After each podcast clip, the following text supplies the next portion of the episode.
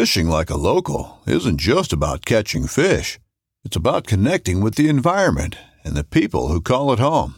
It's about hearing the stories and traditions that have been passed down for generations and sharing unforgettable moments with the people you meet along the way. Fishing like a local is having an experience that stays with you forever. And with Fishing Booker, you can experience it too, no matter where you are. Discover your next adventure on Fishing Booker. This upcoming concert season will be all about the boots, and Tecovas is your stop for the best in Western style. Tecovas has seasonal and limited edition offerings this spring and summer, including men's and women's boots, apparel, hats, bags, and more.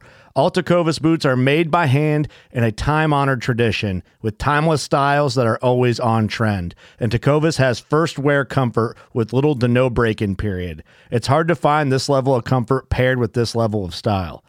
Stop by your local Tecovas store, have a complimentary drink or two, that's WCB style, and shop new styles. The smell of fresh leather and friendly staff are at your service. Many stores even have leather custom branding to make your boots truly personalized, and with regular live music and events, there's no in-store experience like it. If you can't make it into a store, just visit Tecovas.com. That's Tecovas.com. They offer free shipping on all boots, as well as free returns and exchanges, and ship right to your door. Go to Tecovas.com and find your new favorite pair of boots today. Welcome to another episode of Woods and Waters Project Podcast.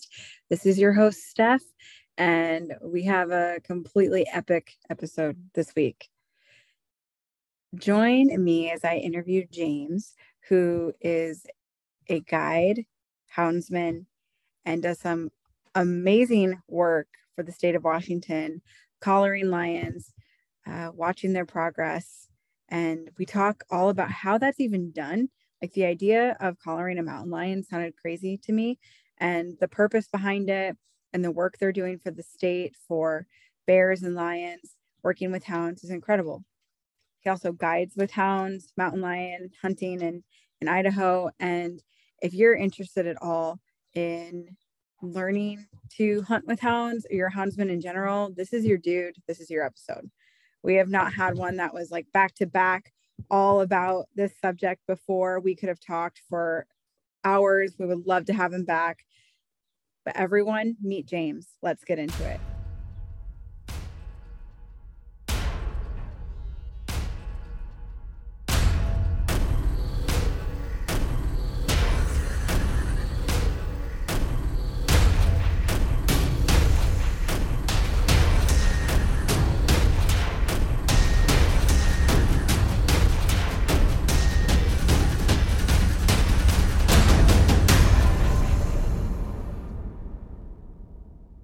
If I get an opportunity to talk about like houndsmen on the podcast and just that lifestyle and understanding it and just putting any sort of light to it, I really like to mention it if it comes up in conversation, or if you know, if that person's a houndsman.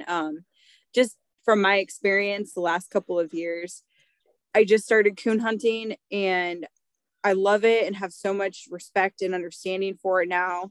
And you know, We've ran dogs for deer and hogs and coyotes and bear. I haven't done lion yet. But it's like broadened my like thought process on it so much. And I feel very protective of that lifestyle now. And just because I understand it, and I think there's just so much that's misunderstood. Yeah, I think there's definitely a ton that's misunderstood. And, you know, a lot of it comes from just, I guess, years of getting a bad reputation, and there seems to be kind of, I don't want to say new age, but I would say that this next generation of houndsmen, and actually even the guys that are, you know, a little bit older than me, I think we definitely have a different feeling for it, I guess, than maybe guys in the past did. And I think some of the newer styles of training dogs and just handling dogs has changed a lot. Yeah. And so there was, you know, at one point in time, a lot of guys that ran hounds specifically just used them as a tool, and they were treated as a tool. And I think that's where a lot of the bad reputation came from, where, you know, nowadays it seems to be a lot more commonplace that, you know, these aren't just a tool. These dogs are, you know, part of our family. They're part of, you look at them like, you know, the same way you look at your kids. And so I think that's something that, that's going to continue to take a while, you know, to change that public image of houndsmen. But, and then, you know, alongside of that too, there's always been the, you know, the guys that sit in a whitetail stand, you know, think the guys that are running deer are lazy, or, you know, you have a lot of guys that are even, you know, other hunters included, that just don't support it for, you know, whatever reason. And I think a lot of those guys that don't support it have never done it, you know. And when you go and actually run dogs and get a feel for how the whole thing works, I mean, it's a lot more work than a lot of people think it is. Yeah. Yes. There's not a whole lot that's, you know, real easy about it. And I've, so for the last, I guess, 5 years or so, in Washington State, I've been, me and a group of guys pushed real hard and finally got a bill through legislation to allow us to train our dogs, because there's a select group of houndsmen within the state that, and I guess I should start this by saying Washington State outlawed hound hunting in 1996. And so other than for coon, but everything else they closed. But they still use houndsmen quite regularly for, you know, problem bears, problem lions, depredation type work, and along with a lot of collaring work. And so we pushed through, got through legislation, and that was a process in itself. I mean, coming from that side of the state where all of our decisions are made is about the most liberal place you can be on earth. And so it took a lot to change a lot of views on how the whole process worked. And by the time it was done, we stood there with HSUS, you know, Humane Society guy, on the Senate floor, and he walked around and got signatures for us on our bill. And, you know, on that first initial meeting, Humane Society was in there, and they had concerns about how the whole thing was going to work out. You know, had a set, I guess, list of expectations that they hoped to see, and every one of those, you know, worries that they had, like, you know, they didn't want anybody to be involved that had animal cruelty charges. Well, neither do I. I mean, we don't need guys out there that are, you know, beating on their dogs. And if you have animal cruelty charges, right, chances are you know, we don't want that involved in what we have going. And so I think it really opened the eyes on a lot of people. And through that, you know, you meet somebody that's highly against it or doesn't understand it, and just invite them to come along for a day and watch how this goes, and go see a line in a tree and, you know, watch the whole process from start to finish before you have such a negative opinion on it. And so I think that's that's something that we're going to have to, as houndsmen in general, I'm going to have to continue to fight through. And I think, you know, social media can be a great tool to help that process along, but it can also be, I mean, used against houndsmen or hunters in general so easily that, you know, it's almost kind of like we have to police ourselves somewhat on, you know, what you're putting out there on social media, just because it can very easily be used against you, just as well as it could be used to help promote the sport. Yeah. And even something as simple as, and this goes for so many different types of hunting, but something as simple as just a picture with your animal, you know, that you got, I mean, that can be misconstrued so easy, but, and just purely from the fact of, so it, hunters are a small population of the world, and let alone, you know, houndsmen are probably an even much smaller percentage of just like the general population. So why would they understand it? You know, why they didn't grow up doing it. It's so foreign to them, and that's not probably their fault. Like it could be easy to look at something as a mountain lion picture, or, you know, it being like dogs going after it. You could look at that and just make so many assumptions if you're not educated and don't have a background in it. And I almost don't blame people, but then it's kind of on the other side. It's, you don't want to stop sharing about what you love, because the people who do get it and support it, and you're proud, and there's work that was put in, and it's such a cool lifestyle, and it's just such a cool experience. So I feel like that all the time. I've talked to, I think it's been mentioned multiple times in the podcast now. There's a few people who are pretty big in the hunting industry that really don't show the like grip and grin style photos anymore. Like they just won't. Yeah. Just because they've gotten so much pushback from it. So yeah, you know, and that's kind of really where I've been at for quite a little while is, and it kind of started basically when, you know, when I started working hand in hand with the state and with legislation, and, you know, working with a bunch of people who didn't understand it. You know, they were, of course, probably obviously watching our social media like hawks. And, you know, I think if you're going to do it, my thought process, and it's always been, you know, try to make the picture tasteful as possible, wipe the blood away, close their mouth, don't have their tongue hanging out, you know, little things like that, where it can change the entire way a person looks at the picture, I feel like. Yeah, definitely.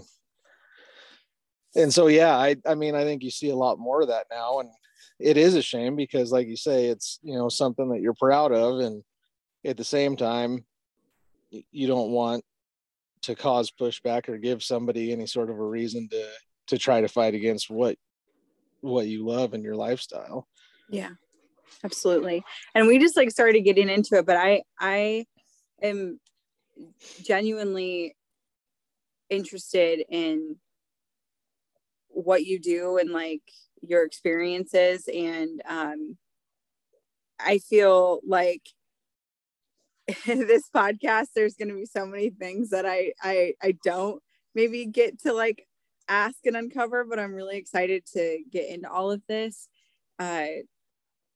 James, thank you so much again for being on the podcast and talking with me today about hounds and houndsmen and mountain lions and all of the things we're going to discuss today. If you would, just for people who don't know who you are, would you tell us a little bit about yourself? Yeah, so my name is James Van Geistel, and I grew up in Eastern Washington.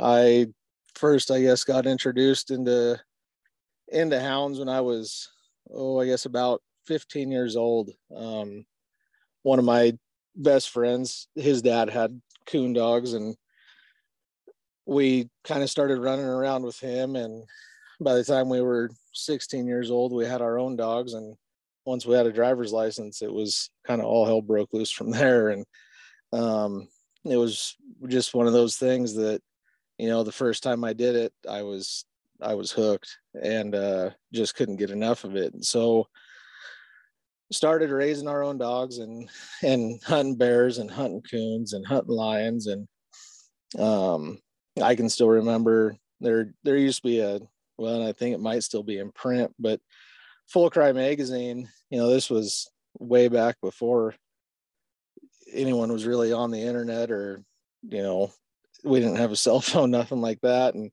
we'd get Full Cry Magazine and go through that thing every month and look for ads of guys selling pups, and had all these different ideas about, you know, well, let's get a dog from the desert because it's going to have a better nose, and on and on. You know, we were young and just kind of getting into it and didn't really know any better. And I can still remember writing letters off to these guys that had ads in Full Cry and trying to buy pups off of them and getting dogs shipped up from Texas and kind of all over the place. And so it was one of those things that, you know, some people get into it and it can be more of a hobby and, you know, something that you do every once in a while or whatever. But it was one of those things that once I started, I couldn't stop, and good or bad, it stuck with me and has kind of led me to, I guess, where I'm at now. I do a lot of collaring work within the State Department, as well as a few of the tribes that are in the Northeast Washington district. We've done a little bit of collaring over in the Idaho Panhandle. I do a lot of depredation work. We, you know, here in Washington State, the use of dogs has been outlawed since 1996, except for within the confines of the Indian reservations where they still allow it.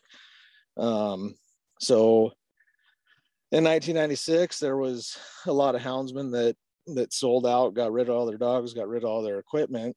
And in turn, you know, lion populations continued to rise, bear populations continued to rise. And within the last 6 or 7 years, it's really gotten to the point where you can almost make it a full-time job. The phone rings pretty consistently every week with, you know, a problem line somewhere. And so I started doing depredation work for the state when I was 18 years old. I can still remember that first go around. I was at work and was working for the National Park Service. My boss came and found me and said, "Hey, there's some guys from State Fish and Wildlife here to talk to you." And I'm like, "Oh, great. What did I do?" You know? And so they tracked me down and had a lion that had come down right on the edge of town. And there were some kids playing hide and seek and swatted one of the kids in the brush.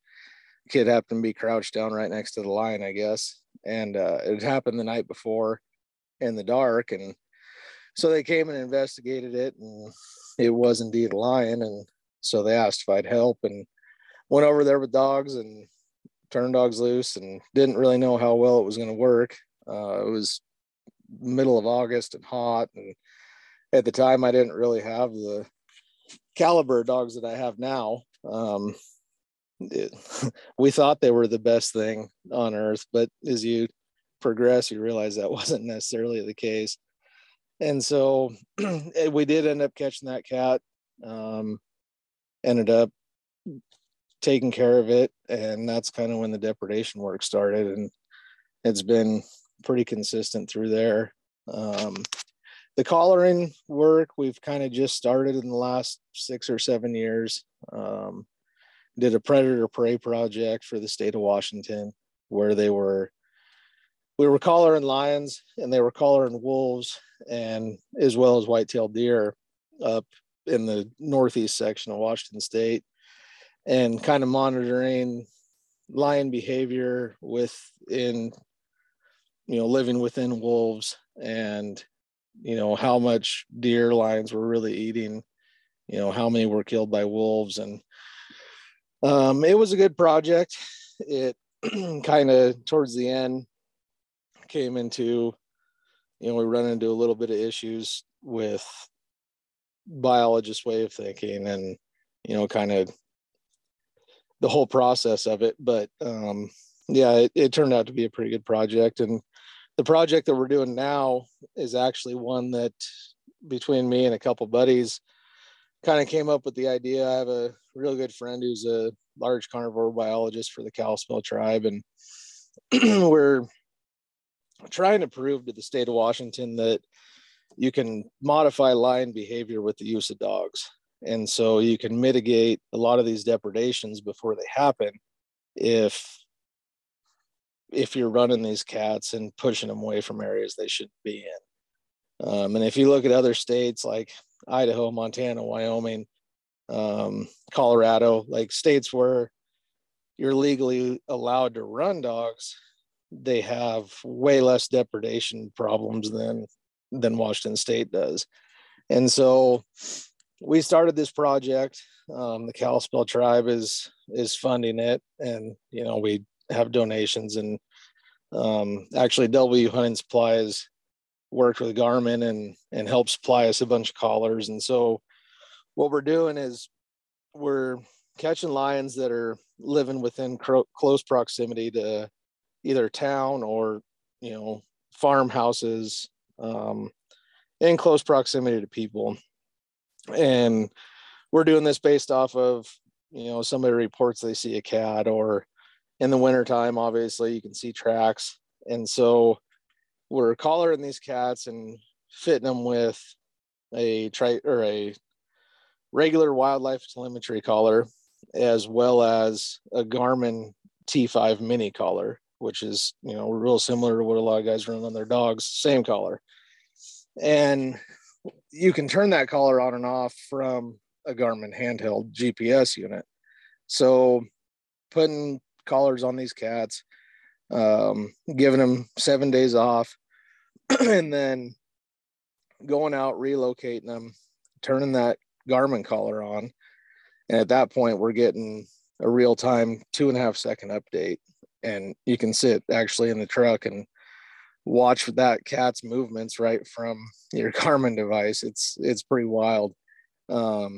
But anyhow, we're playing a podcast at 80 decibels through a small Bluetooth speaker once we locate that cat, and we're just walking directly at that lion with the sound of human voices and seeing how close you can get to that cat before it mobilizes, how far it goes once it leaves, and then giving it 10 to 15 minutes, turning dogs loose on it, running it, treeing it, and then pulling back out of there and giving it another 7 days off, and going and repeat the process.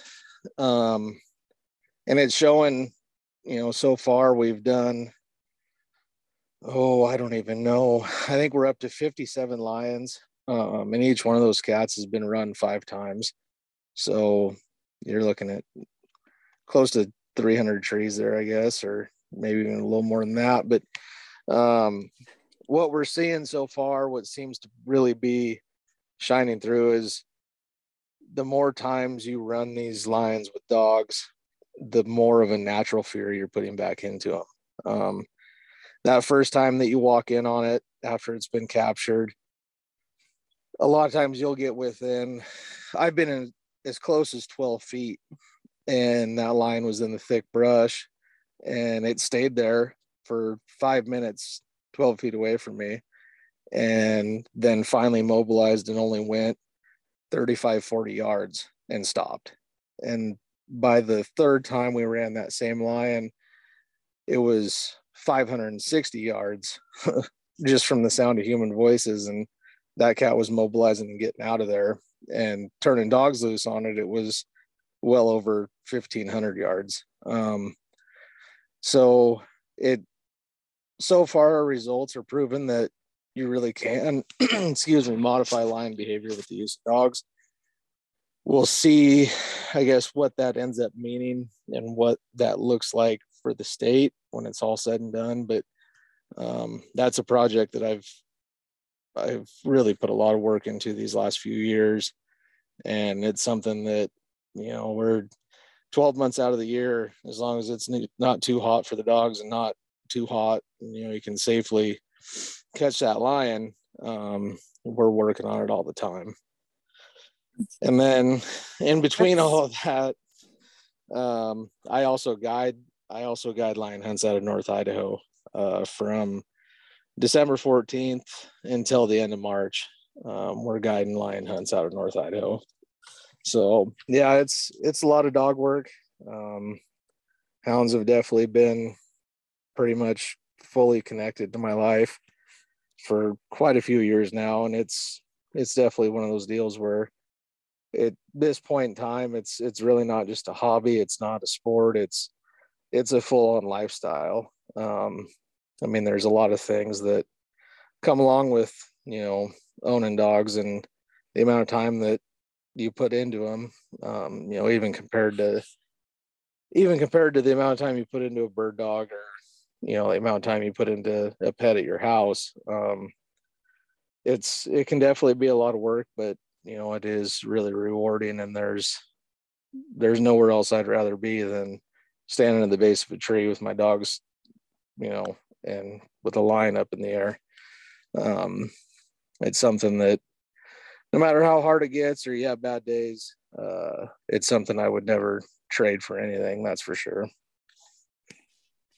Yeah, that's amazing. I really want to follow along and see the work that you're doing with the lions and showing like they're staying further and further away, like if that will have any effect on the state and hunting them again. Like, do you think it could have that impact since it's been, you know, that's really what we're kind of hoping. Yeah. The only thing that really sucks with the way that they banned it in Washington State is it wasn't done through Fish and Wildlife. So it was actually a law pushed through the Senate and signed by the governor, and went to a public vote, and that's what removed it. And so there's a lot of people within the Department of Fish and Wildlife that would love to see us get it back, just because it would stop a lot of work for them, or, you know, help with a lot of work for them. But something that you're going to have to do in order to ever get that lion season back is really change the minds of a lot of people. And, you know, if you can sit down and prove, you know, we're actually saving cougars' lives by doing this, and not having to go in and kill them because of a depredation. Because Washington does have a pretty much a zero tolerance policy on that. If a lion comes in and kills anything domestic, it can be as small as one single chicken. If that happens, they call, and I would say 99% of the time we end up killing that lion. Even if it takes, you know, multiple days or whatever, it's gotten to the point where I do have really effective dogs in that aspect. And if you send me out to catch that cat, I'm going to catch that cat.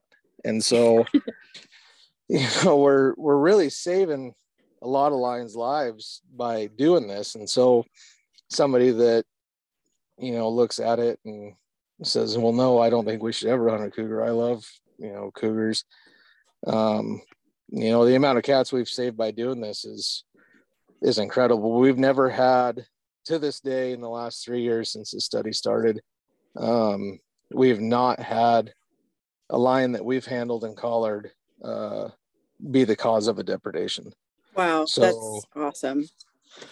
Yeah, I mean, we ear tag every cat, so even when the collar's removed, you know, we know if we've run that one through that hazing program, and so far we've not had a single collared lion make a depredation.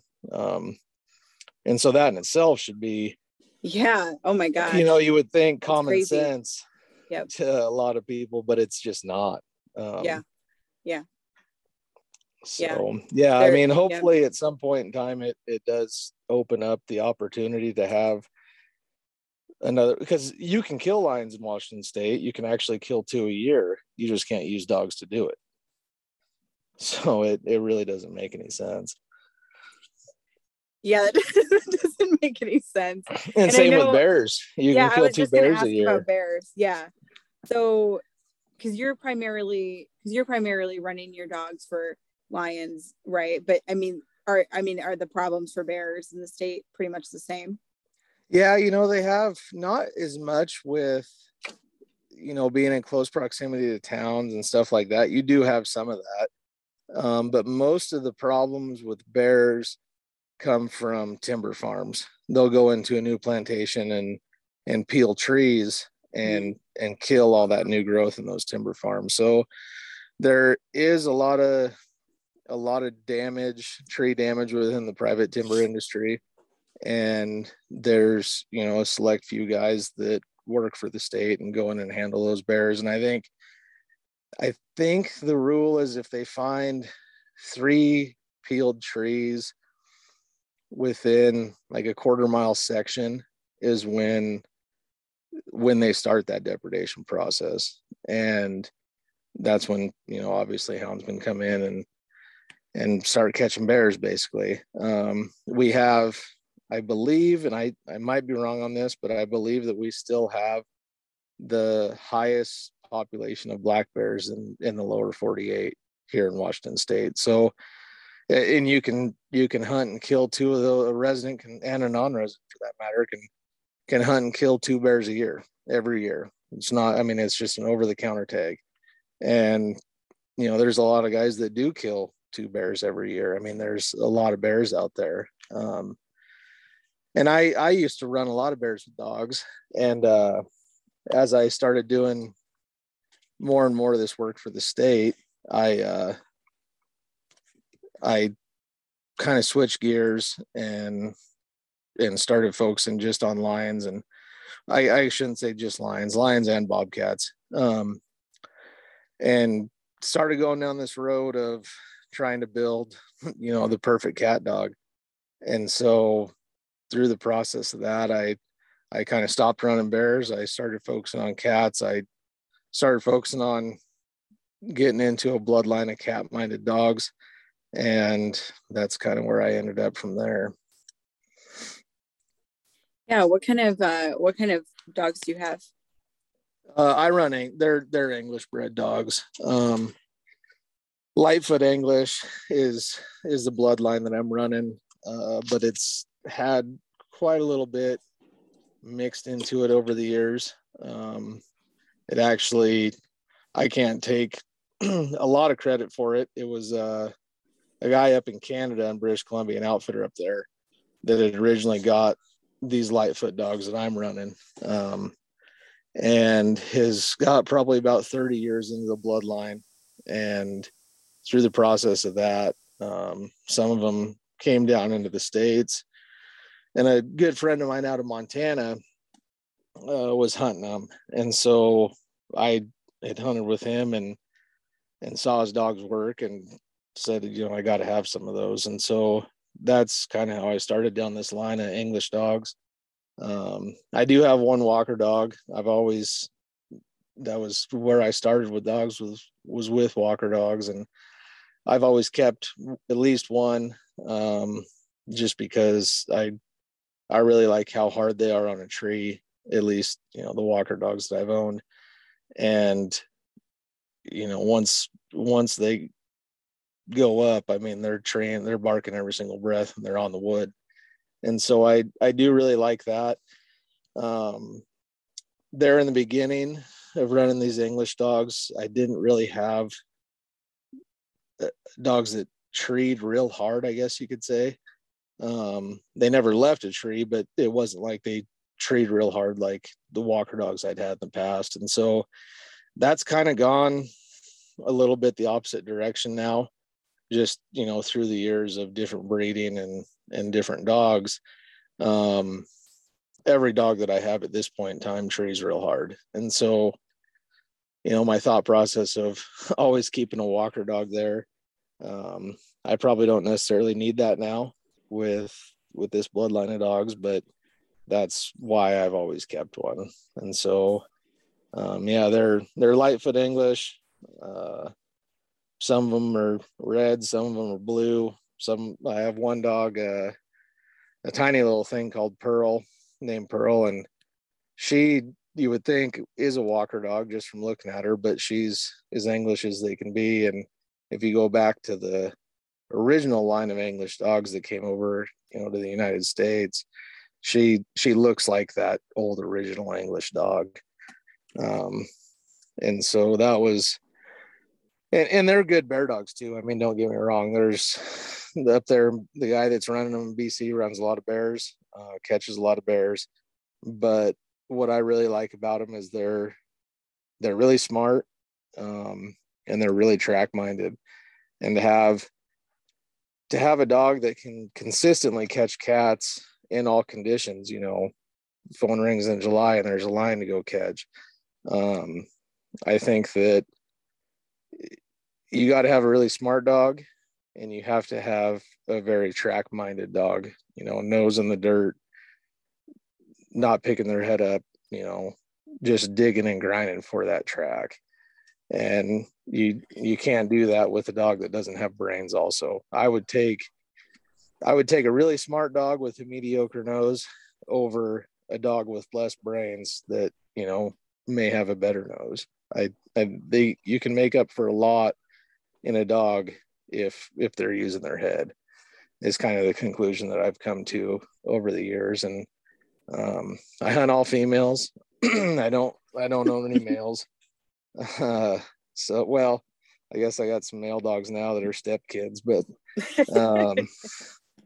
up until this point, I'd only ran females, and I think that they seem to mature at a faster rate. And I think that whether it's dogs or people or whatever, females tend to use their head better and think things out, and maybe not necessarily smarter, but they definitely know how to use their brain. And so that's when I switched over to just running cats, is also when I switched over to just running female dogs. I didn't necessarily want, you know, that real gritty male in there, because those real gritty dogs end up dying, you know. Yeah, it's different with a lion than it is a bear. And usually if you get tangled up with a lion, you're either going to have some real expensive vet bills or you're going to be down a dog. So that real gritty, get in there and pull hair type of dog that I used to love running bears, that's not the style of dog that I hunt anymore. I have a number of questions from that point, if that's okay. Oh, yeah, for sure. Like, advice as someone, especially who is really like getting into this. I mean, I've, you know, been hunting with hounds the last couple of years, but I'm still very new, and there's a lot. There's just so much I don't probably understand, or and anyone listening too, you know, I kind of want to ask some questions about like, if this is something they want to do, something they don't understand. So a couple things I'm wondering for lions, what is like the ideal number of dogs? Like, do you want to have, you know, so many? I mean, I imagine you probably want to have minimum of two, if not more. I usually, I like to run 4 or 5. It seems like the times that I've had dogs killed by a cat is when they've got out in front by themselves and they're alone, or, you know, if there was only two of them.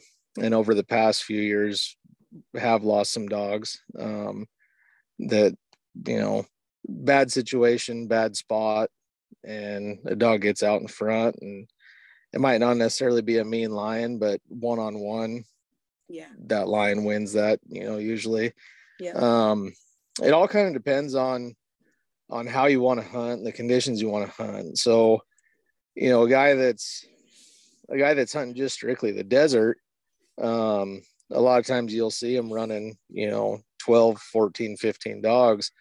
And I had always thought that was crazy. I mean, when I was younger, I always just thought that was nuts. And really, if you think about it, you know, say you have 15 dogs out there and you got 9 of them that are real good dogs, and you got a couple started dogs and a few puppies. Well, those 9 dogs are, those 9 really good dogs are going to find that track and maybe move that track 3 times faster than 3 dogs will when you hit a major loss. So, you know, going through the desert, those dogs hit a major loss, and those 9 finished dogs are going to find that track a lot faster than 3 will. Because at the end of the day, really the only thing that keeps you from catching a lion is time and distance. So the time span from when that track was made until when you start it, and the distance that cat's gone. And so, you know, there's a lot of times where it's like, man, if we had 1 more hour, we could have figured that out. Well, you know, if you had more dogs that can get through that loss faster, a lot of times you'll end up catching that cat that you wouldn't catch with only a few dogs. But say you know, somebody that's just wanting to hunt the winter months, you know, say you live in a state where you can only hunt the winter months for lions, I think 4 to 5 dogs is ideal. You know, depending on snow conditions, a lot of times you don't want to overload that track to where, you know, the first few dogs go through and trash that track out to where the dogs coming behind them really aren't necessarily running a lion. They're just chasing the dogs in front of them. And so to try to avoid that and try to avoid overloading that track, I really like to hunt 4 or 5. Something that I maybe do differently than a lot of people is like, if I'm turning loose on a lion, they're all going. I don't hold anything back. I don't hope to, you know, catch up to it and get it crossing the road and feed more dogs in. Every dog that I own has to be able to go, you know, truck to tree, as they say. And I do. I turn everything loose and dump the box on every track we come across. And a lot of that's because most of the area that I hunt, you don't really have that opportunity always to catch up and feed more dogs in. But a big portion of that is, you know, I always have a young dog that's up and coming, and I never want to let that dog miss an opportunity to see a lion in a tree. So from the time they're old enough to go, they go. And, you know, the older dogs in front of them, my thought process on it is that one puppy isn't going to go in there and blow that race up. And if it does, if that does happen, the problem's not with the puppy, the problem's with your older dogs, because those older dogs, regardless of what that puppy's doing, they should be finished to the point where they're going to stick to that track regardless, you know. And you have such a finite. Sorry, are you always letting them go on a track, or do you ever just like free cast them, or does it depend? No, so yeah, I free cast a lot, and especially, you know, in the springtime. Like actually Randy was up here a few weeks ago, and when the snow conditions are terrible, everything's iced over, or you don't have snow, I pretty much free cast everything, whether that's get out and hike a ridge that, you know, lions are crossing pretty regularly, or kick them out and run them in front of my snowmobile and let them just, you know, road them up through a canyon or whatever and free cast them and let them find a track. I do that a lot. And I do that a lot, you know, in the summer months and spring, when we're looking for a lot of those depredation cats, you know, those dogs have to be able to free cast and get out and find a track on their own. And actually I prefer that. Like, even if I go out and cut a track and find a track that I'm going to run in the snow, I always rode them into that track. I don't ever just pull up on it and dump them out of the box. I take those dogs and I'll start a mile down the road or 2 miles down the road from where that track is, and I'll road them into it and let them get all that initial energy out of them and let them clean out, kind of get a little bit of energy out of them and get them focused. And then that way, when they hit that track, I've found that my percentage of cats that I catch doing it that way versus just pulling them out and dumping them on the track, I have a lot more consistent dogs if I do it that way. And so that's not to say that's the right way to do it. I mean, you know, everyone has their own way, but, and you know, it varies dog to dog too, but that's the way that I go about doing it. I always rode those dogs into a track, even if I find it myself. Does that vary with, if there being snow on the ground versus like dry land kind of, or? Yeah. And you know, the reason I kind of started doing it is just because, you know, you don't always have snow. And so these dogs have to be able to get out and find that track on their own when there isn't snow on the ground. And I have to be able to trust those dogs in the dirt, because there's a lot of times that you know, you can't find that track. And so I think just that repetition, you know, constant repetition of this is how we find a lion track, this is how we catch a cat. I think that's important. It seems like in a dog's head to keep that kind of the same, you know, all the way throughout, to where they get used to, you know, this is how we go catch a cat. And I think that, that makes a lot of sense. Dogs have such a, they have such a finite life where, you know, it takes however long to get a dog started, you know, at different maturity levels, it, you know, varies. With these dogs that I'm running now though, pretty much by 9 months, that dog's able to go out and run its own lion track and catch his own cat. They just seem to mature at a faster rate than a lot of the dogs I've had in the past. And, but either way, you know, you have such a finite life with those dogs where by the time they're, you know, 5, 6, 7 years old, they're really starting to slow down, and the younger dogs you have coming behind them are pushing through, and maybe even, you know, out your 2-year-olds are outrunning your 6-year-olds, which is what you want. I mean, it shows that your breeding program and process is working. If your younger dogs are, you know, outrunning those older dogs, but having such a finite life with them, like I said, I don't ever want one of those dogs to miss an opportunity to go. And so that from the time they're able to go, they go. Yeah. How do you, I have zero idea about this at all. How do you start a puppy for lion hunting? You know, luckily when you first start, and I've been to this point where you've had to start over, and I'll do drags every once in a while.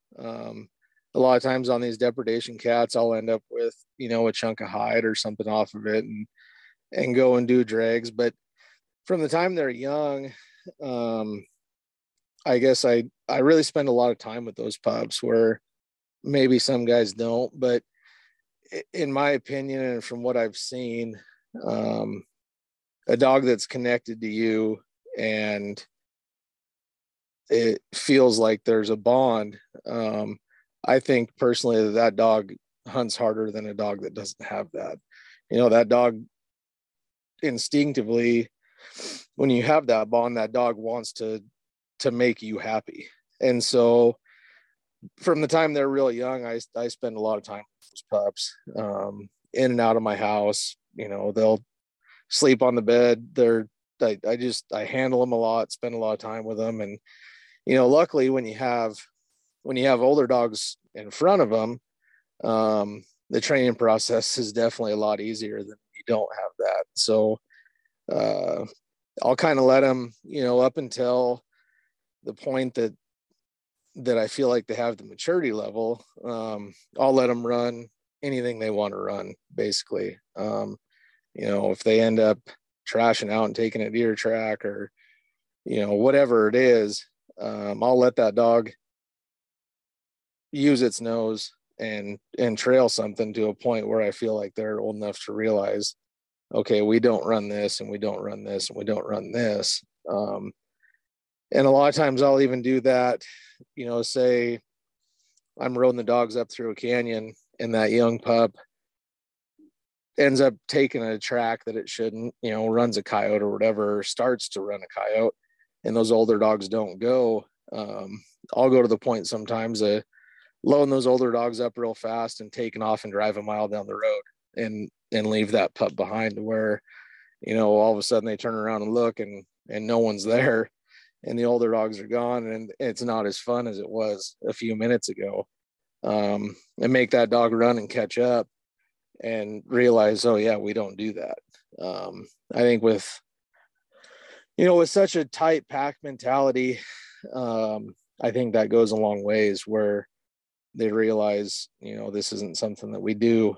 And so I'll do things like that, as well as, you know, I run Garmin TT15s, and you have the ability to shock and tone and, you know, everything else, stimulate that dog to let it know that, you know, we don't do that. But Yeah, I'll do drags every once in a while, but a lot of it is just, you know, from the time those dogs can keep up, they're roding with my older dogs, they're free casting with my older dogs until the point they're, you know, really going on their own.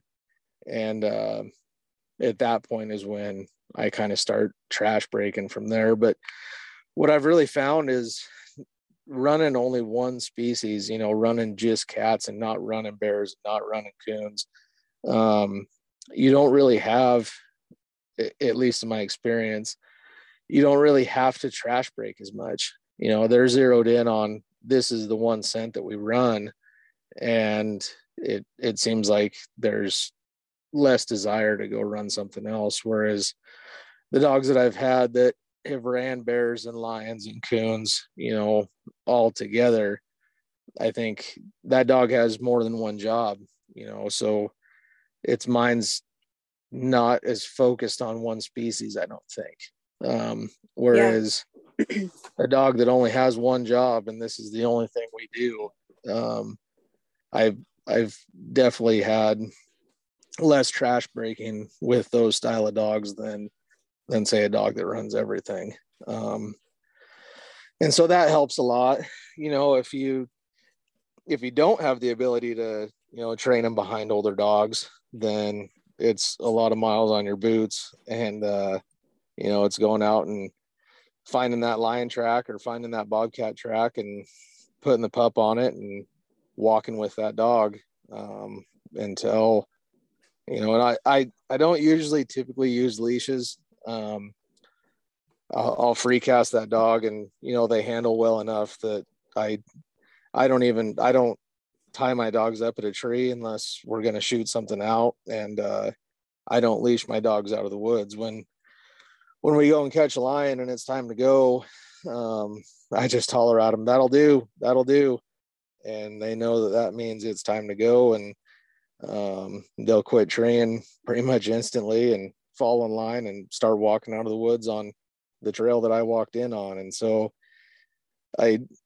with pups, I do the same thing. And, you know, you go out and find that track and put them on it and start walking until they're interested, and stick with them until they're, you know, real interested, and walk that track out start to finish, and, you know, hope that by the end of it that dog's glued to that track and going. It's definitely a lot harder to do it that way. I would, you know, anybody that's looking to get into this, my best advice would be to find somebody in your area that hunts in a style that you do, whether that's, you know, you kind of want to get a different dog based on how you're going to hunt it. So, you know, say you know, going into it, you only can hunt the weekends, and maybe not every weekend. You know, find a guy that's hunting similar to the amount of hunting you're going to do, and focus on what dogs work for him.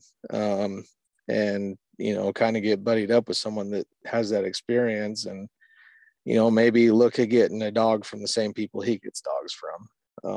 'Cause like I can tell you, these dogs of mine, if you didn't get out and put miles on them, you know, 4 or 5 days a week, they drive you absolutely nuts at the house. I mean, you would lose your mind if you took these dogs that I had and tried to just get them out on the weekend. And so I think that's something that's really helpful. You know, get in with a guy that's hunting in your area that you want to hunt, and find the dogs that work well for him. Because, you know, it's not always easiest to go and get a dog from a different climate, a different environment, you know, different vegetation, and expect that dog to do well in you know, an environment that it's not used to. I've seen really, really great dogs come out of the Southwest that, you know, you bring them up here to the Pacific Northwest, and that cat might climb, you know, 50, 60 feet up a dug fir tree, and that dog's never seen a tree that tall in its life. And so I've seen, you know, dogs that come out of that desert country that are phenomenal dogs down there, you bring them up to the Pacific Northwest, and a lot of times they can't locate in tree. And it's, you know, not the fact that they can't smell that lion or they're not good dogs. It's just different. And so I really do think the best way to get started is to, you know, find a guy that's hunting in your area and a style which you want to hunt, and figure out what dogs works for him. And if you're lucky, that guy will take you under his wing and let you run your pup with his older dogs, and, you know, start training a dog that way. That's definitely the easiest way to do it, aside from, you know, a guy could go out and buy a finished dog, buy an older dog that is already got it figured out, and, you know, start a pup behind that. But that's a real expensive way to do it, I guess, depending on how you look at it, you know, what your time's worth. But a guy could get a lot of money wrapped up in a real nice finished cat dog, that's for certain. Yeah, I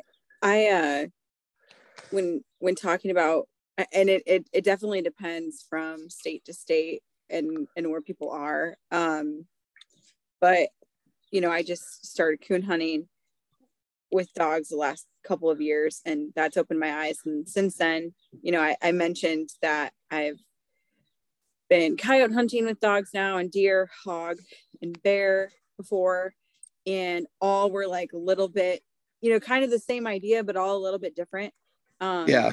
And I have a hard time putting it into words. And maybe like when I tell people this, I don't know if they like don't believe me or think I'm lame, but I just recently went coyote hunting with hounds, like locally, just this hunting season. And I grew up hunting. I coyote hunted a little bit, but not with dogs, nothing with hounds. And I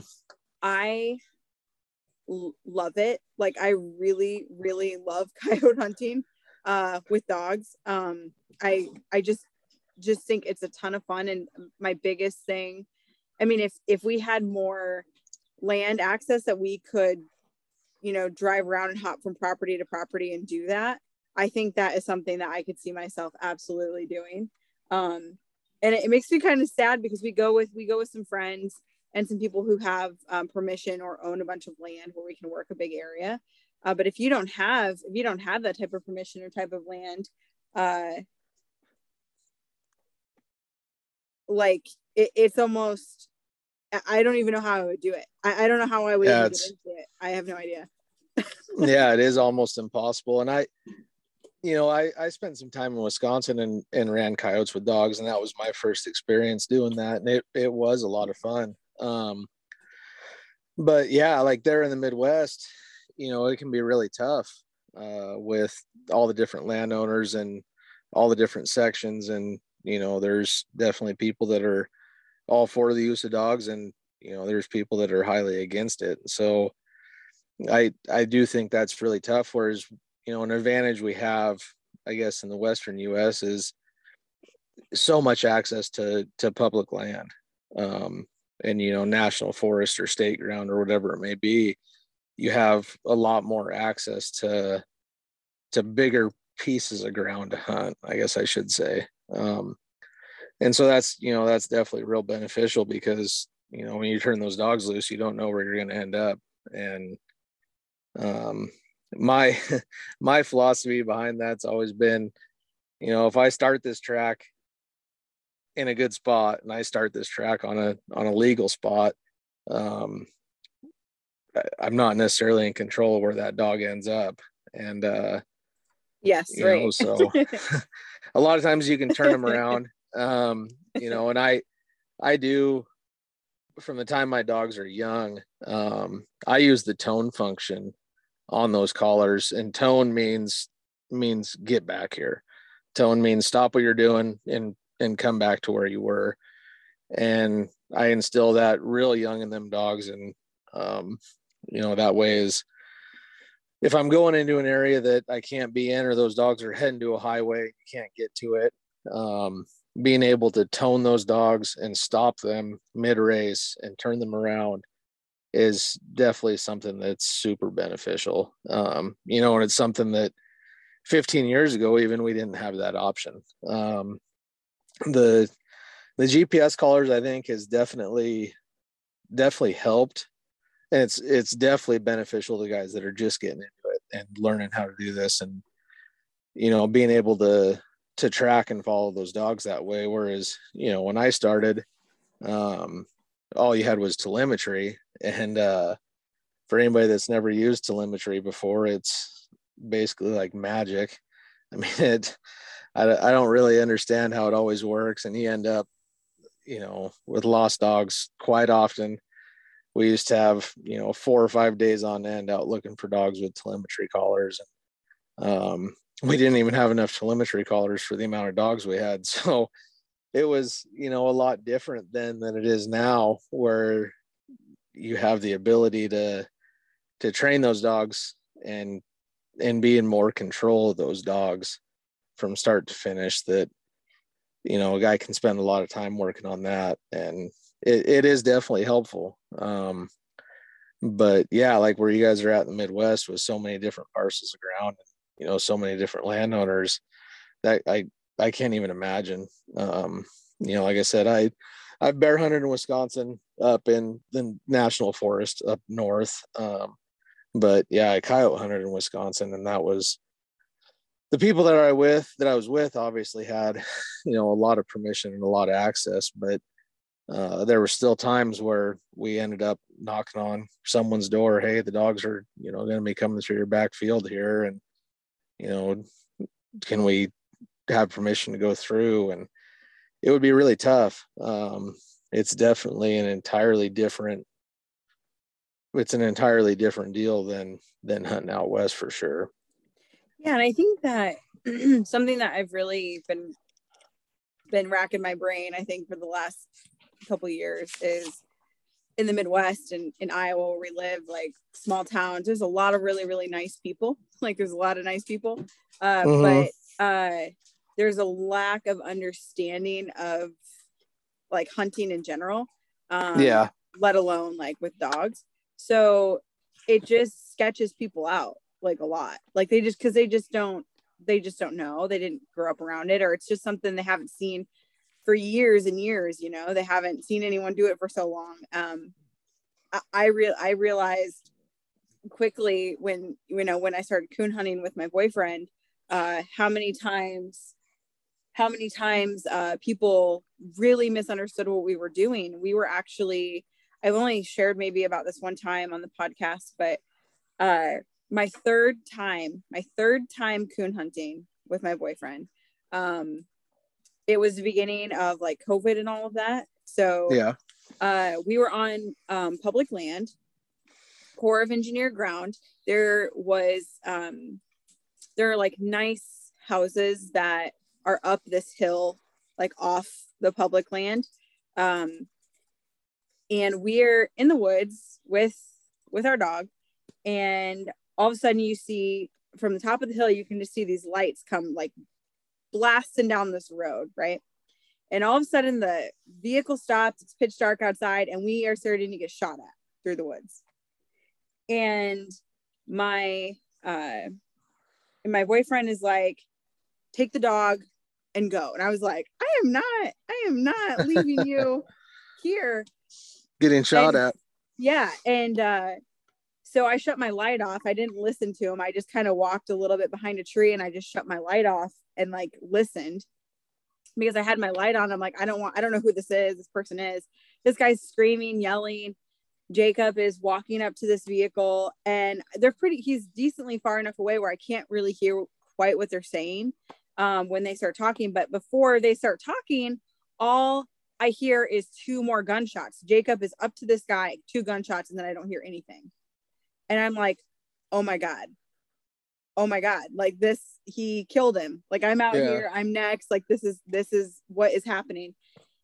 And what happens is the guy shot at Jacob's feet, and how the story basically goes is his wife woke him up thinking in the middle of the night, she looked at it and thought we were on their property, which we weren't even close.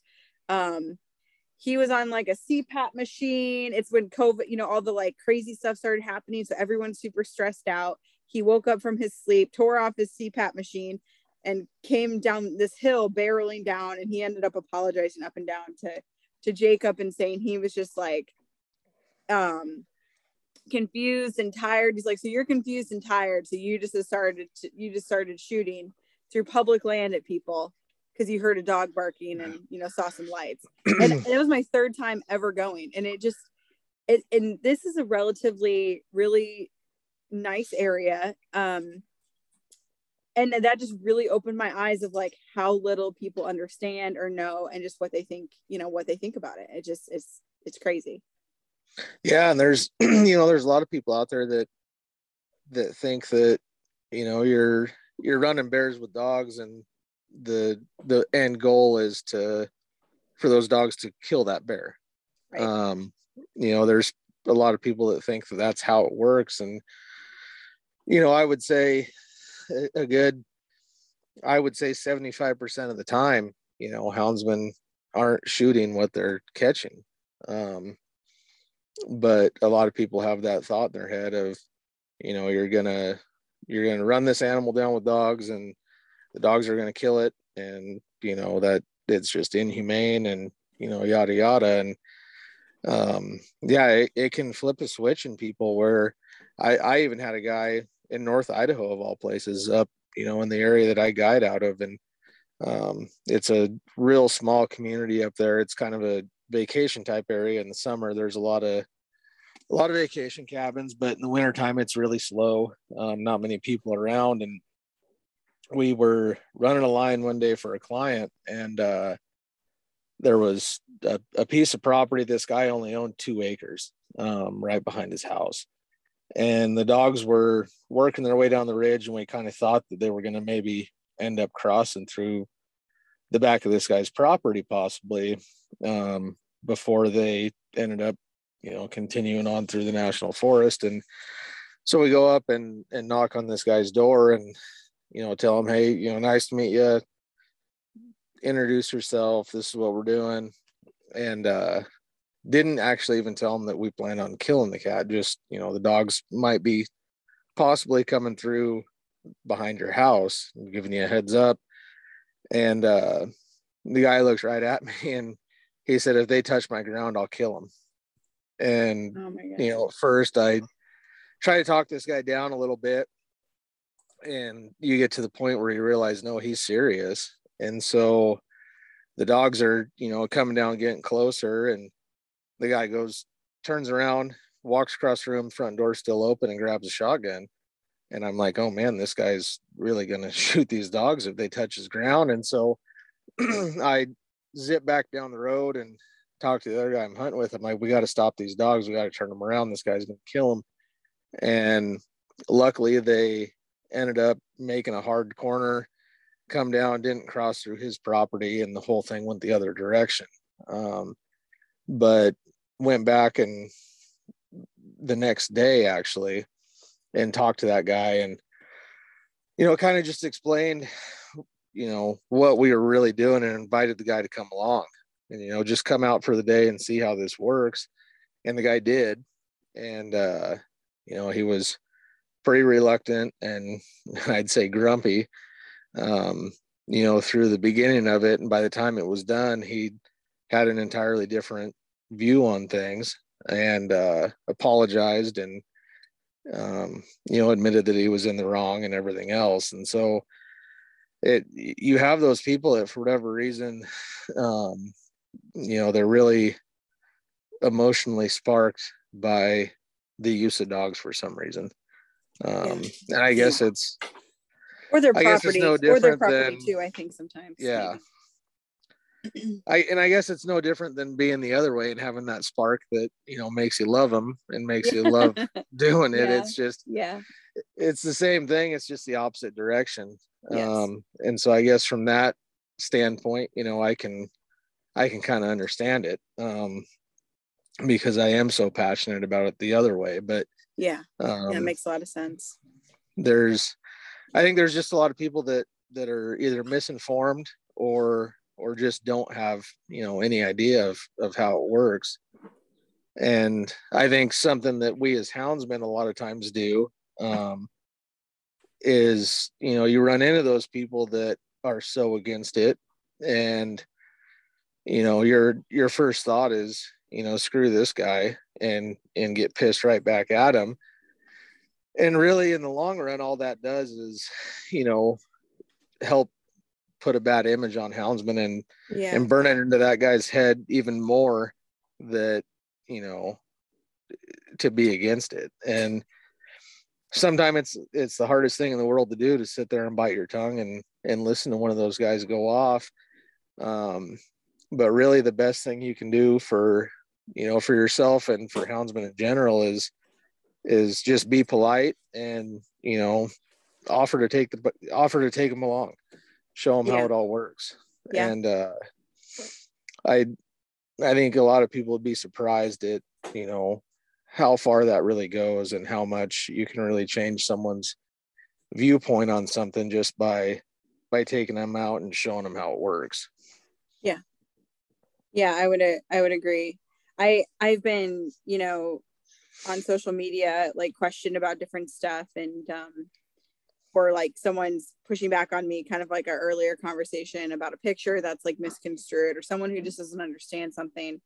And I have offered to have them be on my podcast and ask me questions and say, hey, like, let's do this, you know, publicly, like, please, like, tell me what you don't understand, and let's talk about it. Tell me your point of view. It won't be an argument. It just can be a conversation. And and every time I've offered that, no one has taken me up on being on the podcast, but they like, it's not abrasive. I just say, like, hey, I'm not, you know, I want you to understand my side. I want to understand your side. And usually they're like grateful, and they're like, no, that's okay. And then it ends like on a nice note. So I think it's kind of the same thing as taking them along with you, just giving them a chance to see for themselves, or, you know, seek to understand, I think makes a huge difference. I was thinking, I took a young kid out turkey hunting yesterday for our turkey youth season. And I was just thinking, and this is like totally not the same thing, but when you were talking earlier about mountain lions and collaring them and the conservation side of things, our pheasant numbers and our turkey numbers are just low. They're low in a lot of states. They're not where they should be. And I think a lot of that has to do with predators and animals that are going to eat their nests, right? And raccoons are a huge part of that. And I think just in the last month, I've had somewhere between, I don't know, 7 or 8 people say to me something to the effect of, well, can't you hunt raccoons all year long? Or when you coon hunt, they assume that we're just killing tons of raccoons, and most of the time we don't even shoot them. Yeah. Kind of, you know, same thing. But our hunting season for raccoons here is only a few months. It's like November to January. You can't hunt them any other time of the year, and our raccoon population in Iowa is crazy. They're just turkey hunting yesterday. I had 3 raccoons in the field. We, you know, and I know we thought they were turkeys coming in, and they were just big black raccoons. And I watched one of them. I was looking through the binoculars, and I was like, what the heck? There was a hen pheasant standing right next to this raccoon, and this raccoon was getting into the grass and was eating her nest, like, right there. And there was 3 of them rummaging through this field before we had like an hour left of shooting time. And the hunter and his dad that I took, they were asking about, you know, like, the hunting season, and I'm like, well, it's only a couple months long, and not that many people, you know, trapping isn't as much of a thing right now with the price of fur being so low. And so our raccoon population is crazy, but our bird population is really struggling right now. And I want to somehow help make a change in that, have a longer raccoon season, something, because it's crazy. Like, it's visibly a problem. Yeah. And I think that's something that, you know, is probably overlooked in a lot of state departments where you have so many other issues, whether it be with ungulates or, you know, spending money on CWD and white-tailed deer or what have you. I mean, a lot of that is overlooked, I think, you know, when it comes to birds and when it comes to raccoons. And a lot of people don't even realize the amount of predatory damage that, you know, raccoons can do. And so, yeah, I think a lot of that stuff is really overlooked. And like, even, you know, bobcats out west, I was talking to a biologist one time and mentioned something about bobcats and fawn mortality, and the guy told me, he's like, oh, well, a bobcat can't kill a deer. And I'm like, no, I guarantee you a bobcat can and will and does kill a deer. And he was, in his mind, a bobcat couldn't kill a deer. Well, it was during that predator prey project, and we actually watched a bobcat kill a deer, and yeah. You know, that changes his entire viewpoint on things, but it was something that he'd never even thought about.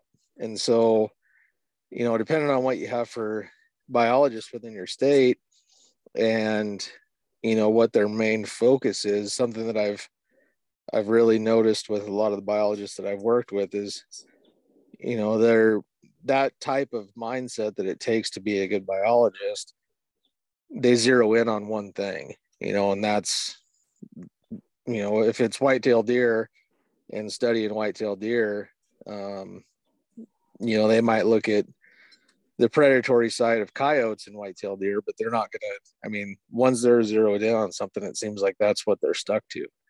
And there can be a lot of other issues going on that, whether it's, you know, there's no state funding for it or, you know, whatever it may be. I think a lot of that stuff is overlooked.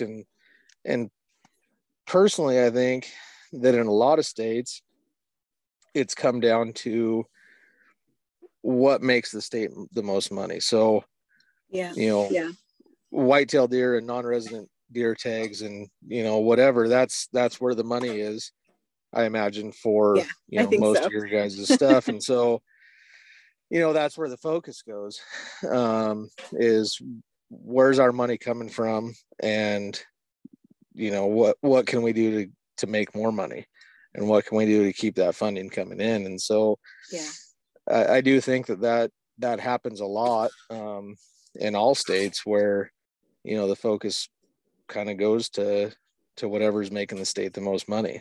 Yeah, definitely. Are you on the flip, I guess kind of on the flip side of that, are there any, I mean, we talked about how the work you're doing collaring these lions is actually going to help them, you know, but like, are there any major threats that are posed to them or bobcats in your area? Anything from like a conservation standpoint with like the predators that you're concerned about, or is like a big issue right now? You mean as far as like predation on lions themselves, or as far as the amount of game they're killing? Either one, I guess. So, I guess, you know, our mountain lion numbers in Idaho and in Washington, I don't think you'd find, well, you might find a biologist that says otherwise, but it wouldn't be a true statement. Our numbers are on the rise, and there's more than enough mountain lions right now in both states.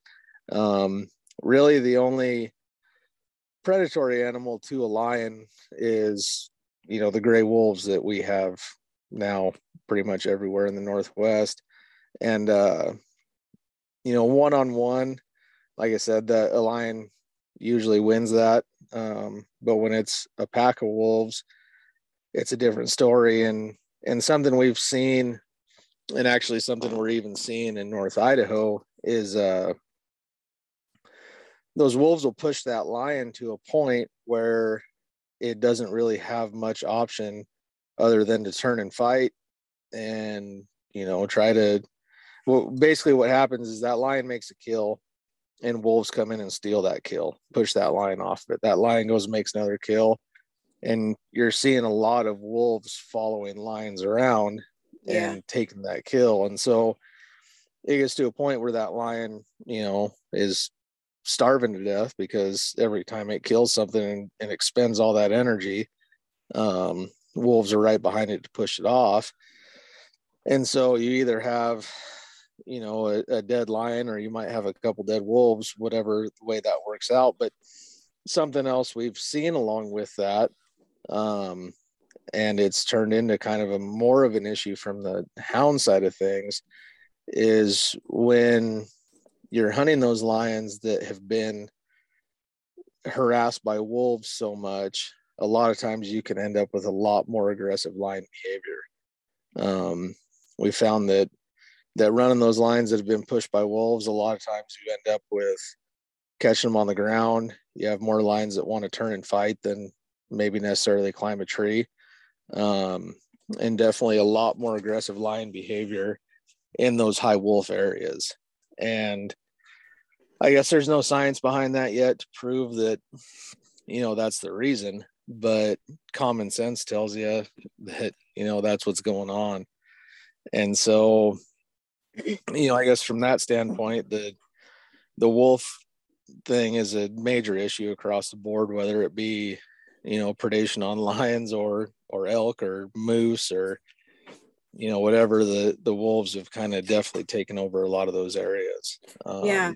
And that was actually going to be my next question about the wolves. I was thinking about it earlier. We were talking about like the new pups, you know, the young pups moving in with the old dogs and hunting with them. And when we were in Wisconsin bear hunting with dogs, some of our friends, I was just kind of picking their brain and asking them questions about stuff. And there's a lot of wolves there where we were. Yep. And we saw one while we were there.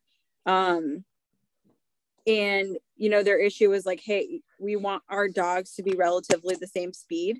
Like they hunt with a really big group of dogs, but if they're going to be a little bit slower, you want like a slower pack and a faster pack that kind of stay around the same speed, because they don't want a dog that's too far ahead or too far behind, because wolves will take them out. And, kill the dog. Yeah. Is that like a big issue for you? Yeah, 100%. That's where, you know, like I said, I really like to have all those dogs hunt together and get used to hunting together. And you do want that same speed of dog. Like you said, whatever that speed may be, you really kind of want all those dogs to be right around there, because you do run into that problem quite a bit. And like where I guide out of in North Idaho, a lot of times you'll spend just as much time tracking down where the wolves are as you do looking for that lion track, because you don't want to, you know, turn your dogs loose. And we've had it happen before. We've got lucky that we didn't end up losing some dogs, but like we had a lion track one day where wolves had been in the area, and the dogs trailed up right through the middle of a moose that the wolves had killed, and the wolves were right over on the other side of the ridge and turn around and chase those dogs right back down to the snowmobile trail we were on. And really the only thing that saved those dogs is we were sitting right there when the wolves came back down. So yeah, the wolf thing is turned into just a huge issue. And it's something that, you know, eventually it's going to end up, I know eventually it's going to end up costing either me or, you know, some of my friends, their dogs. And actually I've had some friends in Montana that, treed a lion one day. It was like 150 yards down off the road, which it was a real steep hill, and so that was a lot further than 150 yards. But they pull up, they could hear the dogs treed, getting their packs and everything ready, and go to walk down there. And by the time they got to the tree, 6 wolves had come in and killed every dog that was there. Oh my God. And so, yeah, it's definitely turned into kind of a major issue for sure. And this is not the same thing, but I've recently also fallen in love with grouse hunting, and yeah. I've been in Minnesota and Wisconsin. And when we got our Brittany, our little bird dog puppy, he didn't actually like walk the timber with us. When we first got him, we had a grouse hunting trip.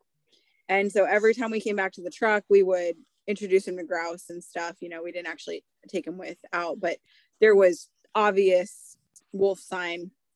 I mean, fresh poop on the ground, trails. I mean, there was track and poop there that wasn't there when we were on the way out, you know, the way there and then the way back, it was there. So they were obviously around. And I would really love to grouse hunt with my dog. That's another like type of hunting that I have fallen like madly in love with, and I wish I could do more regularly. In Iowa, we don't have that, but just not very far away, and it's super fun. And I think that straight would take to it really well, big open areas. But he's not a very big dog, and we only have him for a bird dog right now. I just don't know if I could. I think I'd be anxious the whole time. Yeah. And we plan on going this fall, and we're going with a friend who has dogs, so I feel a little bit better about that. But that just makes me super anxious. Like, I don't know how bird hunters are doing it. I know people who lost their bird dogs in Montana to wolves a couple years ago, and I have mixed feelings about it, because I just don't want to put my little single dog in that situation. I mean, he'd be wolf meat for sure. Yeah. And that's something that when you're in those areas, we tend to stay out of those areas. If there's even gone to the point of finding that lion track, in the middle of a bunch of wolves and taking off on foot, leaving the dogs behind, and following that lion track to the point that the wolves split off, and and make sure that the wolves are headed the other direction than the lion, and start it from there and go. But yeah, I mean, there's definitely a lot of anxious feelings in that time when you're in that wolfy area. And do you feel like the wolves push, like when they know like where you're at with humans, like are they gonna move on with like humans being there, do you feel? Yeah, I think that there's a lot of and that's something that I think's probably saved us from ever losing dogs is, once we turn loose up there, we're on snowmobiles and we're sticking to as close to those dogs as we can be. And I do think that wolves have I don't even know if it's a fear or if it's they just don't want to be seen. Yeah. But I feel like as long as you're staying close to those dogs, and as long as there's that, I guess, human connection close by, I don't think you'll really run into, I can't say that you won't ever, but I think the chances of running into an issue with wolves, in like a bird hunting situation where you're closer to that dog, it might be casting out and ranging quite a little bit in front of you, but just the sound of human voices. And I would even go as far as, maybe run a bell on that dog. And just having that outside, kind of that outside different noise, I think pushes wolves away pretty consistently. Yeah. Yeah. And I'm still, I'm feeling better about that part of it and understanding, being from Iowa, and growing up hunting here and just starting to get in, hunting out of state more and doing different things, again, has opened my eyes so much. But just being from the Midwest, like that's never something I had to worry about or think about before. Yeah. Just not how we hunted or even gave any thoughts to, so it's interesting. And I can't believe how much time's already gone by, because I like have so many questions, but I do want to know a little bit more about your guiding too, and what that looks like for you. You're guiding in Idaho, right? Are you guiding anywhere else typically? Nope, just Idaho. I have done, I guess, a little bit of guiding in Montana years back, but nope, just Idaho. And we're, so it's Selkirk Guiding and Outfitting is the outfit, and we run up out of the Northern Panhandle in Unit 1 there in Idaho, and we're the only outfitter up there in Unit 1-1. We have the whole region there, and that's where Idaho is different from a lot of states, where you have an actual outfitting board, and you have actual licensed areas that you are confined within, you know, hunt that area. And so there's a lot of states where it's, I guess, easier to guide, and you can kind of guide, you know, statewide and do whatever you want. Whereas Idaho is pretty strict on, you know, this is your unit, this is your area, this is where you stay. And, you know, there isn't other outfitter competition within that area, which is nice. But yeah, so I guide there out of the Northern Panhandle, mostly lion hunts. I have guided some moose hunts, I've guided some elk hunts, but typically those fall into times that, you know, I like to elk hunt myself, and I'd rather go out and elk hunt myself or deer hunt myself than pack somebody around. I used to guide mule deer hunts out of Washington, right out of high school. I worked for an outfitter and guided mule deer hunts up there for him for a couple of years, and just kind of got to the point where I was burned out on packing guys around that didn't really have any business being in the woods, and you know, killing mule deer. And so it's, yeah, pretty much just lion hunts.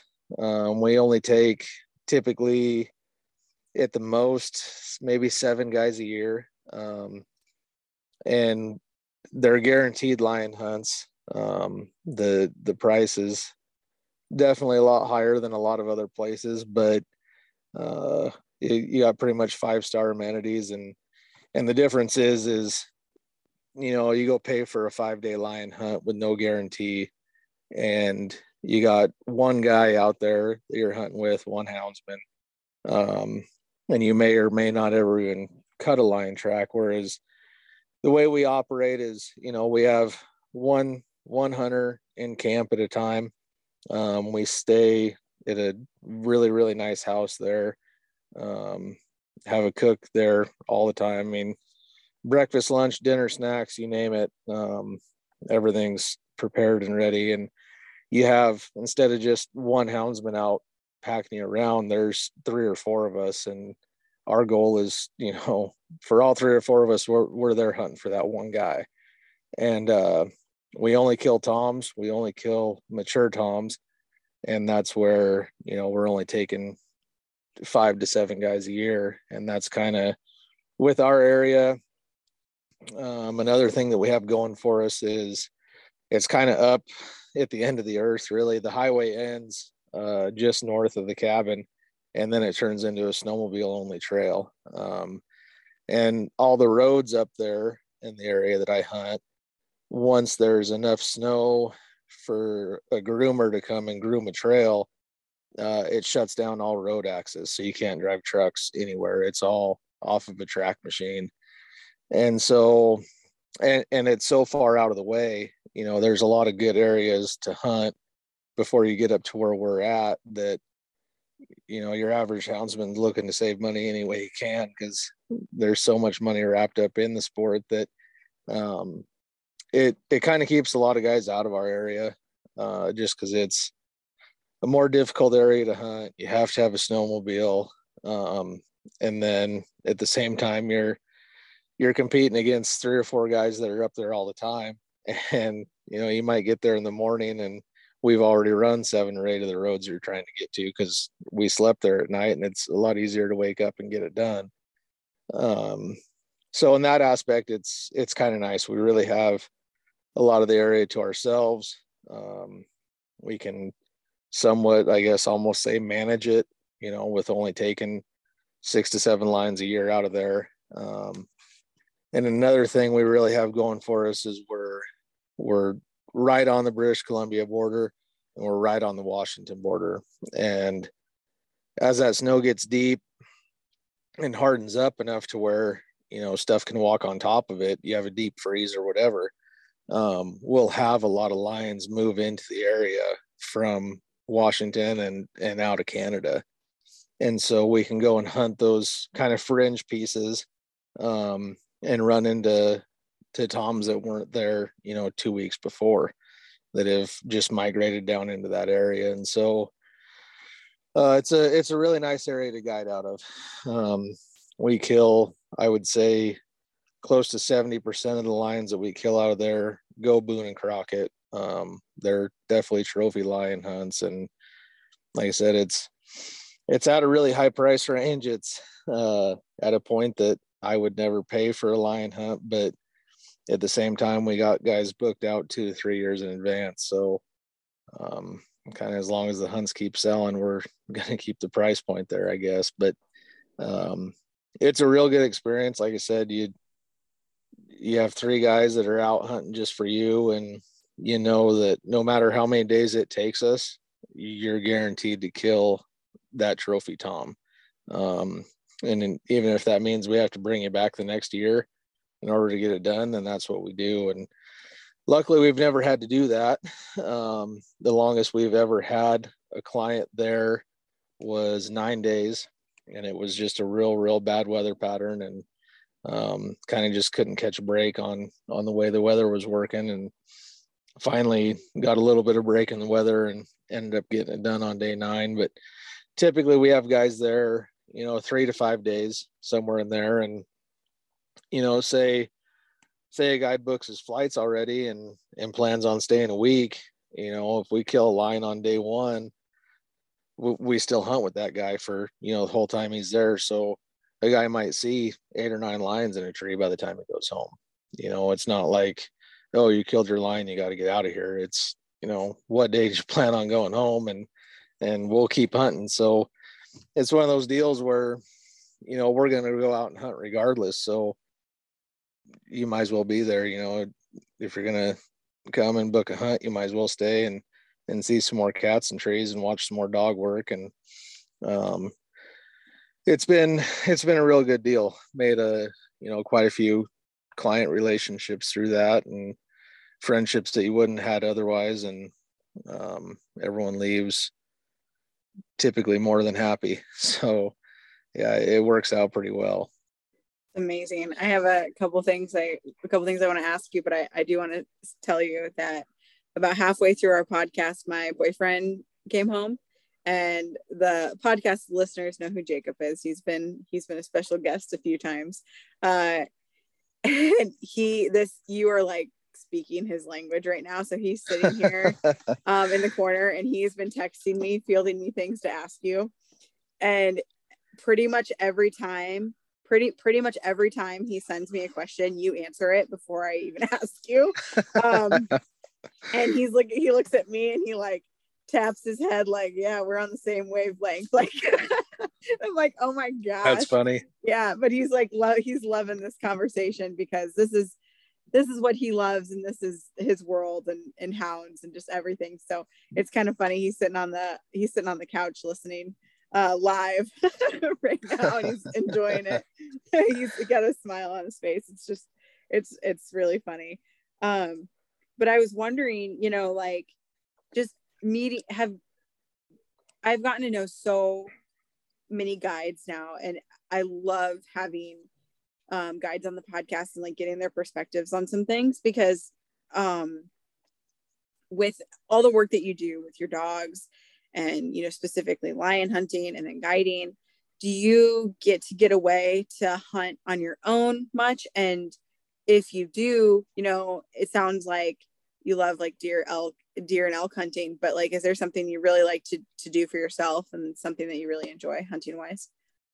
You know, to be honest with you, what I love the most about guiding, and I guess it sounds bad, but at the end of guide season, when we don't have any more clients and, you know, everything's done and over with, and you can just go out and hunt, and like, especially, you know, late spring, March rolls around, and it's just throw on some snowshoes and take off and hike a ridge with your dogs. You know, there's a lot of pressure for that, you know, 6, 8, 10 weeks, whatever it works out to be that we have clients there. And I guess the pressure's definitely self-imposed. You know, the guy that I work for is a really great guy to work for. And he hunts right there alongside us. And, you know, we're always successful in the end. But there's still a lot of pressure you put on yourself, just, you know, trying to make sure that you get it done. And so when that's finally done and over with and clients are tagged out and that work aspect of it's finished, you know, being able to just sleep in a little bit, wake up in the morning around 6 or so and go out and load your dogs and just go hunt and not have any sort of pressure. You know, it doesn't matter if we catch a cat or not. And, you know, we can run this small female track that we've been looking at for the last 6 weeks and not running because we're looking for a tom. And, you know, being able to just go out and hunt with those dogs and not have any pressure there is probably my definitely my favorite of any sort of hunting I do. And I really think the dogs can sense that too. You know, the dogs pick up a lot on, probably even more than you realize, on your body language and, you know, the whatever you're feeling and that higher tension. You know, I think that when that's all said and done, those dogs relax quite a little bit too. And it's just an entirely different feel to everything.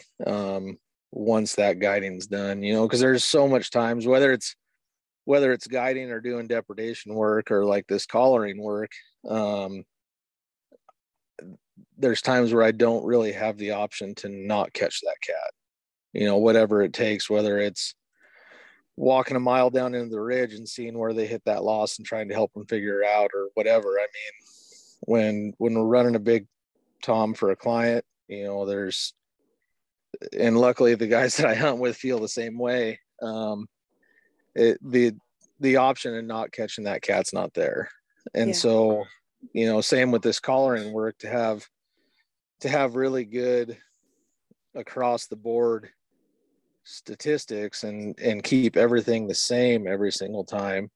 You know, like when we do turn dogs loose on that collared cat, we have to catch it. In order for the study to be successful, we have to catch that cat and we have to get good data from it. So, you know, making mistakes or not catching it's not an option. And same with these depredations. Like if I get called to a depredation, like I said, whatever it takes to get that done, we're going to kill that lion. And so I think that not only for myself, but for the dogs too, I think when that pressure is finally lifted and you can just go out and hunt and it doesn't matter whether or not you catch anything, that's definitely my favorite time of the year for sure. Yeah, no, and I don't think that's bad to say, you know, because you love it. You know, I think that anytime anything becomes work, it gets like hard and can like play mental games with you and all of that. But to be able to enjoy that time at the end for yourself and do what you love, I think is really important, whether you're a guide or not, you know, just to take that time to do those things that you love for yourself and for your dogs. And I think that makes a ton of sense. And I think that probably keeps you sane, right? And keeps you coming back to doing it every year. Yeah. So you know, really great. Like there's times where, and you know, kind of a mentor of mine and a guy that's really helped me a ton through just this whole process of, you know, trying to make really nice cat dogs. You know, there's been times where you do get a bad client or you have a rough few days or whatever. And, I'll be talking to him back and forth kind of as the day's going on and get to where I'm, you know, maybe complaining or being negative or, you know, whatever. And there's times where he's just called me and said, hey, like quit your bitching. You're getting paid to go out and catch lions. And, you know, a shitty day's catching lions is still a better day than a lot of people have. So there's times where you got to sit back and kind of look at it. And, you know, it's like a lot of people would love this opportunity. And even on the worst of days, it's still better than what a lot of other people got going. And so there's been times where he's had to put me in check and, you know, tell me to suck it up and quit complaining and just go catch cats. And yeah. Yeah. So it's nice to have a friend that'll bring you back in line when you do start to get negative about it. 'Cause, you know, just like anything else, work is work and you do have bad days, but at the end of the day, it's a good thing to be involved with. And, you know, not everyone gets paid to just go run their dogs. Yeah, absolutely.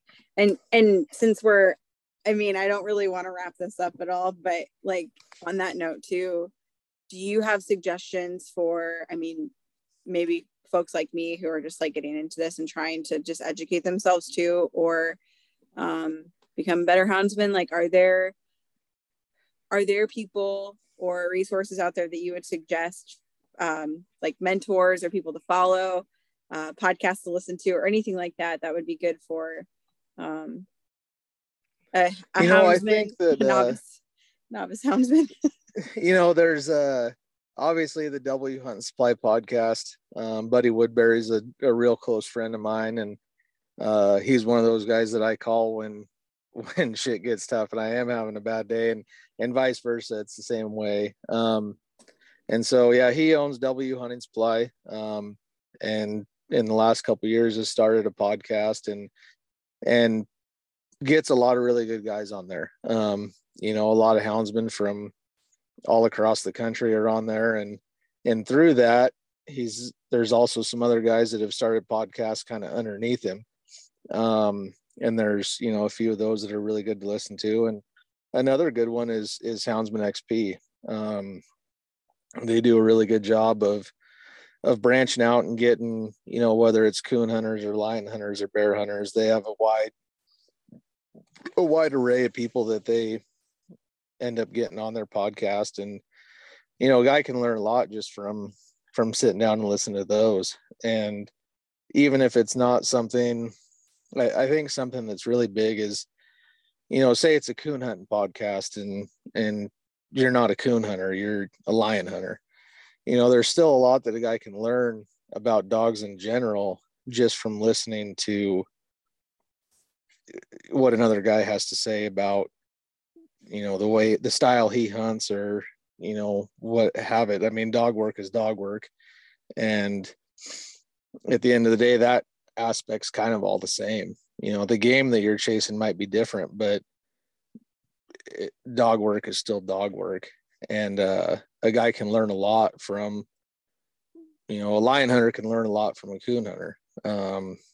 Just, I think keeping an open mind and listening to what other folks have to say. And, you know, something that I think every young person or every young houndsman is guilty of, and I mean, I myself was too, is you kind of get to that point where say you have a group of dogs that are doing pretty well and you're new to the sport, but you're being, you know, pretty successful, and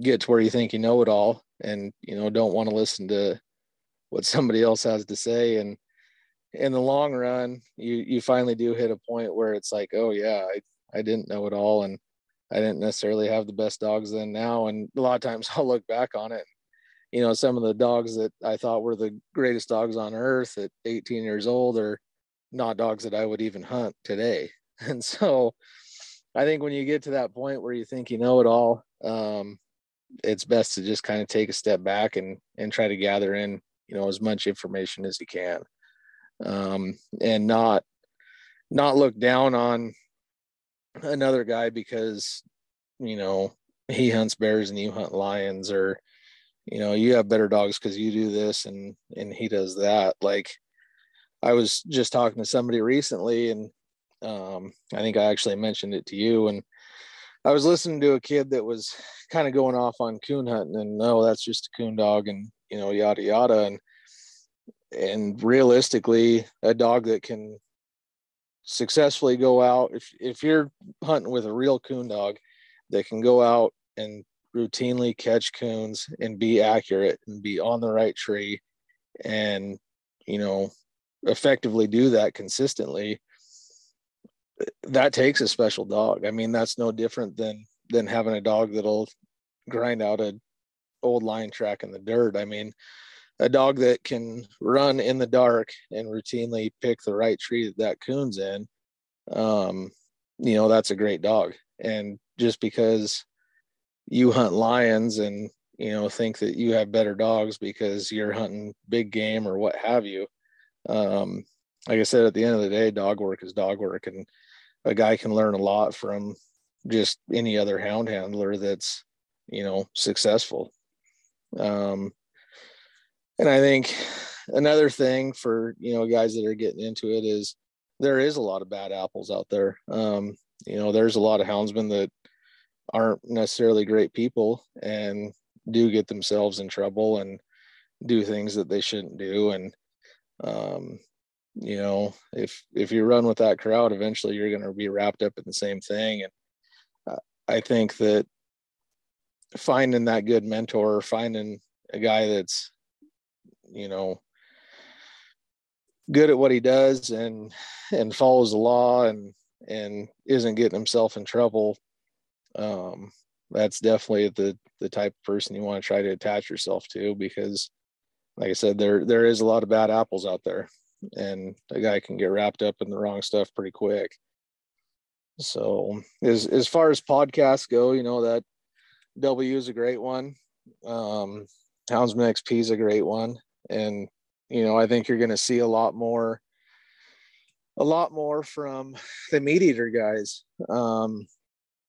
on hounds and learning about hounds. And, you know, Yaanis Putelis with the MeatEater crew, he just recently got a dog here in the last couple of years, and he's come down and hunted with us a few times and brought his dog down and you know, let his dog hunt behind ours. And, Steve Rinella came over and killed a lion in North Idaho. We guided him on a hunt, and those were guys that were, you know, had no clue about hounds before, had never even been around them, and kind of got somewhat hooked, you know. And Yaanis went out and got a dog, and they got involved with Clay Newcomb, who has dogs, and I love I mean, his podcasts are great. And really like Clay that. Actually came up I think it was 2 summers ago, and came up and bear hunted and spent a couple weeks up here, and you know, really knowledgeable guy. And I, not that those guys, you know, always have podcasts that are hound related, but when they do, you know, I'd say they're worth listening to, because they are really educated guys. And even if they're new and they don't necessarily know what they're doing, they go out and find the answers typically before they talk about it. And I think, you know, for a guy that's just getting started, like Yaanis would be a great guy to listen to, just because he's going through the exact same process that you're going through, and, you know, trying to get into hounds and trying to get involved with it. And, you know, I think his journey through it has been real eye-opening. And like I said, he's brought his dog over and hunted a few times, and I think was really grateful for that experience to be able to come over and do it. And I think when they have podcasts out there that are hound related, they're definitely worth listening to. And just, I guess, hunting related in general, you know, Clay's podcasts are great. That's by far the one I listen to every week and don't usually miss is that Bear Grease podcast. Me too. And, it's my favorite. I listen to that. You know, like I said, Buddy's a real good friend of mine, but there's a lot of times I don't listen to that podcast, but I do always listen to the Bear Grease one. Yeah, it's exactly what you said. It's when he speaks on subjects he's really educated on, it's awesome. And then when he isn't educated on it, he finds like the best people to talk on it. Yeah, exactly. Educate you. And it's really good. And it's entertaining all the way through too, on top of just like really fascinating. Yeah, for sure. I respect his style a lot, and I love listening to him. So that's cool. Yeah, definitely a top podcast for me, for sure. Yeah, me too. I think it's one that a guy can learn a lot from. And I do think that you're going to start to see kind of some more hound related content coming out of those guys. Yeah, that's exciting. I kind of foresee that in the future. So I think that's one that's going to definitely be worth tuning into when they do have something to say on the topic. And, you know, actually that MeatEater podcast, the guy that I collar with, and a good friend of mine that I've hunted with for the last 15 years, he's gone on and done a couple podcasts with MeatEater and explained a lot about lion behavior and training dogs and, you know, this whole collaring project that we're doing and everything else. And, you know, even going back through and searching for some of those podcasts, and listening to them, a guy can learn a lot. Bart George is his name. And like I said, he's the biologist we work under, for this Kalispell tribal project we're doing. And he's extremely well educated. He's a great houndsman. He's been at it for about as long as I have been, which I was thinking about that today. And, I think I'm going on year 18. So time kind of flies. I'm getting old, but, yeah, he's been doing it for a long time. And anytime you see his name come up on a podcast, whatever it may be, it's definitely worth tuning into and listening to. Yeah, that's awesome. I appreciate that. I love it. Like, just with how busy our life is and, everybody's, like, if I can have a podcast playing in the background, I'm pretty much always having one play in the background while I'm working or doing whatever, just because I feel like, even though I've been hunting my whole life, there, like I've mentioned multiple times in just this episode, of there's different types of hunting that I'm realizing I love, like I'm falling in love with. And I'm like, doesn't matter that I grew up hunting, all of this is so different and so new than what I grew up doing. I feel like I'm trying to make up for lost time, you know, because I hope working with dogs and with hounds is a part of my life for forever. I love it. I love watching them. And it's just an interesting way to live. And so, and I appreciate it a lot. And I appreciate you so much for being on this podcast and talking about it. I've already had you on here for like 2 hours. I don't want to like hold you up any longer. Oh no, I got plenty of time. I mean, we can talk for forever on this subject, but no, like you say, I think, and once you get that bug, you know, like you say, you want it to be part of your life forever. And it's a different lifestyle change. I mean, you don't just up and go on vacation. You know, there's a lot of things that normal people do that you can't necessarily do real easily once you get hooked on this lifestyle, just because you have, you know, 5 or 6 dogs at the house to worry about. And so there's definitely some sacrifices made. You know, it's time consuming.